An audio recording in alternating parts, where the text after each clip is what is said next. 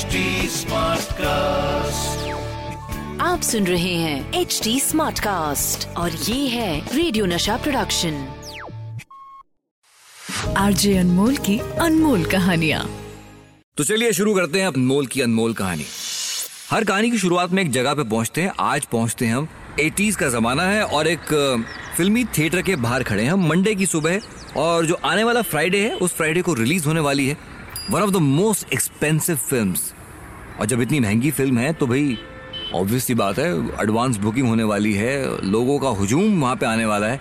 Film maker यही expectation के साथ इंतज़ार कर रहा है कि कब बॉक्स ऑफ़िस की खिड़की खुलेगी और लोगों की भीड़ वहाँ पे उमड़ती हुई आएगी। इनफैक्ट तैयारियाँ भी करी हुई हैं इस तरीके की कि भाई, पुलिस पुलिस हो, बंदोबस्त बिल्कुल किए जाए। लेकिन ऐसा कुछ भी नहीं होता। एडवांस बुकिंग की खिड़की पे सन्नाटा छाया हुआ है। एक फ़िल्म मेकर ने अपना सब कुछ इस फ़िल्म पे लगा दिया है। और वो फ़िल्म मेकर हैं जीतू जी, यानी कि हमारे जीतेंद्र। देखिए as an actor late sixties में अपना करियर शुरू किया सेवेंटीज के आते आते अपने आप को इंडस्ट्री में इतना एस्टेब्लिश कर लिया कि अपने पिता और भाई के लिए भी इंडस्ट्री में जगह बनाई। इसी ख्वाहिश के साथ उन्होंने तिरुपति पिक्चर्स के नाम से अपनी फ़िल्म कंपनी खोली। इसी बैनर के तले जीतू जी ने हमजोली, खुशबू, परिचय, ऐसी ज़बरदस्त फ़िल्में बनाई और लेट सेवेंटीज के आते आते इतना कॉन्फिडेंस आ गया। कि अपने एक ड्रीम प्रोजेक्ट पे काम करने का मन बना लिया। इसके लिए उन्होंने 1963 की सुपरहिट फ़िल्म मेरे महबूब की कहानी से इंस्पायर होकर एक कहानी लिखी और दीदारे यार नाम की फ़िल्म को बनाना शुरू किया। देखिए, कहानी जो है वो एक लव ट्रायंगल है। तो लीडिंग रोल में एक तरफ़ जीतेंद्र, साथ में ऋषि कपूर और त्रिकोण को पूरा करने के लिए टीना मुनीम, साथ में रेखा भी है। फ़िल्म के म्यूज़िक का जिम्मा दिया गया है। उस वक्त की सुपर हिट जोड़ी एलपी, यानी कि लक्ष्मीकांत प्यारेलाल को टॉप मोस्ट म्यूज़िक डायरेक्टर्स हैं उस वक्त के। डायरेक्शन की बागडोर एच एस रवेल साहब के हाथों में है। प्रोडक्शन जीतू जी का खुद का है। तो बस आप समझ लीजिए कि हर चीज़ टॉप मोस्ट है फ़िल्म में। जीतू जी ने सब कुछ लगा दिया इस फ़िल्म के ऊपर। जैसे जैसे फ़िल्म बनना शुरू होती है, जीतू जी की सारी की सारी सेविंग्स, दीदारे यार पे लुटाई जा रही है। उम्मीद है कि जिस तरह से मेरे महबूब हिट हुई थी, वह उसी तरह से सुपर हिट होगी अपनी दीदारे यार। फ़िल्म के बनते बनते चार साल गुजर गए। इन चार सालों में जीतू जी की पाई पाई फ़िल्म पे लग गई। अब उम्मीद है कि बस ये बॉक्स ऑफ़िस पे छा जाए। 22 अक्टूबर 1982 फ़िल्म की रिलीज़ डेट तय है। जीतू जी को पूरा यकीन है कि फ़िल्म रिलीज़ के पहले ही एडवांस बुकिंग में मामला जमा देगी। लेकिन जैसे कि मैंने आपको बताया एडवांस बुकिंग की खिड़की पे सब कुछ बदल गया था। थिएटर्स के बाहर पुलिस वाले ज़्यादा थे। लेकिन भीड़ भीड़ छोड़िए, लोग बस गिने चुने ही थे जो एडवांस बुकिंग के लिए वहाँ पे खड़े हुए थे। पहले ही हफ़्ते में फ़िल्म का हश्र सबके सामने आ गया। जीतू जी ने करीब डेढ़ करोड़ रुपए का नुकसान उठाया। उस वक्त के लिए बहुत बड़ी रकम थी। दीदार यार को डिक्लेयर किया जाता है, हिंदी सिनेमा की one of the biggest flops लेकिन ऐसे हालात में साउथ की फ़िल्मों ने उनका साथ दिया। हिंदी सिनेमा के प्राइस से ज़्यादा अमाउंट पे उन्हें साइन किया और कहीं ना कहीं जिसे कहते हैं रिवाइवल हुआ, जीतेंद्र जी का वो दोस्त फ़िल्म जो उन्होंने साउथ में साइन की। लेट सिक्सटीज में चलते हैं। यहाँ पे भी कुछ कनेक्शन है उनका और साउथ की फ़िल्मों का। ये वो दौर है जब हर कोई जेम्स बॉन्ड का फ़ैन है। हॉलीवुड की जेम्स बॉन्ड की फ़िल्मों से इंस्पायर होकर इंडिया में भी ऐसी ही डिटेक्टिव फिल्म्स बन रही हैं और तेलुगु फ़िल्म गुडाचारी 116 भी इसी सीक्रेट एजेंट वाले कॉन्सेप्ट पे बनाई गई है। फ़िल्म सुपर सक्सेस हुई और इसी फ़िल्म के कैमरामैन रविकांत नगैच इस फ़िल्म का हिंदी रीमेक बनाने का पूरा प्लान बनाते हैं। बड़े बड़े स्टार्स के घरों में ऑफ़िस में चक्कर काट रहे हैं, लेकिन कहीं से भी पॉजिटिव रिस्पॉन्स नहीं मिल रहा। मनोज कुमार, शशि कपूर, फिरोज खान सब इनकार कर चुके हैं। ऐसे में रविकांत की नज़र पड़ती है जितेंद्र पे। अभी भी आए हैं इंडस्ट्री में बस अपनी पहचान बना रहे हैं। ये ऑफ़र जब जीतेंद्र के पास पहुँचा तो उन्होंने फटक से हाँ कर दी।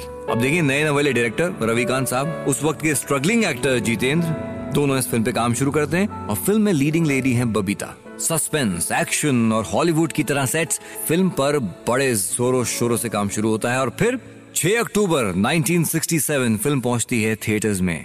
नए डायरेक्टर रविकांत साहब, जीतू जी को भी फ़िल्मों में बस अभी कुछ ही वक्त हुआ है। सबको बड़ी उम्मीदें हैं फ़िल्म के रिलीज़ से।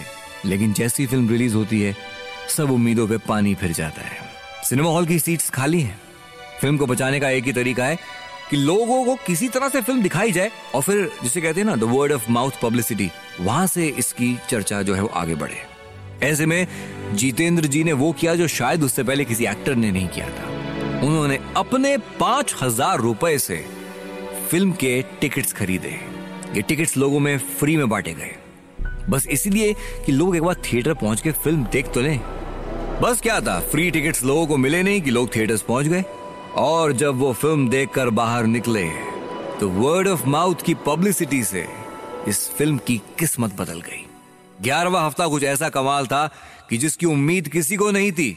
जितेंद्र साहब की फ़िल्म फ़र्ज़ सिल्वर जुबली साबित होती है। बॉस ये फ़र्ज़ थी जिसकी सक्सेस ने जितेंद्र को रातों रात स्टार बना दिया। जब ऑन स्क्रीन जितेंद्र जी को मिली आवाज़ द लेजेंडरी रफी साहब की तो उन्हें भी उनसे प्यार हो गया यार। जीतू जी ने एक बार मुझे बताया था कि कैसे एक्टिंग तो वो कर लेते थे, लेकिन सिंगिंग में उनका जो है मतलब हाल काफ़ी खराब था। काफ़ी मतलब काफ़ी ज़्यादा खराब था। अब देखिए, जब एक के बाद एक फ़िल्में उन्होंने साइन की फ़र्ज़ के बाद तो उनमें से एक फ़िल्म थी कारवां। एक दिन कारवां के गाने की शूटिंग का प्लान था आउटडोर शूट थी।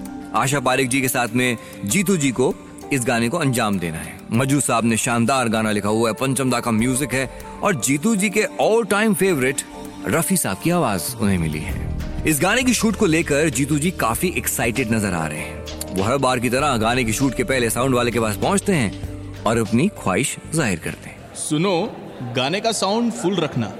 समझ गए ना मैं क्या कह रहा हूँ? अरे सर आप फ़िक्र मत कीजिए। आपके साथ काम करते करते कितने साल हो गए हैं? साउंड आपके हिसाब से ही आएगा। गुड गुड वेरी गुड बस इतना कह के उन्होंने अपनी पोजीशन ले ली। अब ये साउंड फुल रखने की एक खास वजह है। जीतू जी इस फुल साउंड के बीच में अपने गाने का शौक पूरा करते हैं। भाई साउंड तो फुल होता है। सबको तो वही गाना समझ में आ रहा होता है सुनाई पड़ रहा होता है जो रफी साहब की आवाज़ में। लेकिन पूरे जोश के साथ नाचने के लिए जीतू जी भी गाते हैं अपनी आवाज़ में और फिर शूट करते हैं। अब देखिए साउंड वाले के साथ मामला सेट हो चुका है। जीतू जी के डायरेक्टर नासिर हुसैन, बस उनके एक्शन का इंतज़ार है और जैसे ही उन्हें एक्शन मिलता है फुल वॉल्यूम में गाना चलाया जाता अजी साहब पूरे जोश में गा रहे हैं। सिर्फ़ लिप सिंक नहीं कर रहे हैं, गा भी रहे हैं जीतू जी अपनी आवाज़ में। और उनकी गायकी का तो मैंने आपको पहले बताया क्या हाल है। लेकिन तभी अचानक स्पीकर का केबल निकल जाता है। ओरिजिनल गाना बंद हो जाता है। लेकिन जीतू जी रुकते नहीं। वो तो मदमस्त होके अपनी आवाज़ में ज़ोर ज़ोर की गा रहे हैं।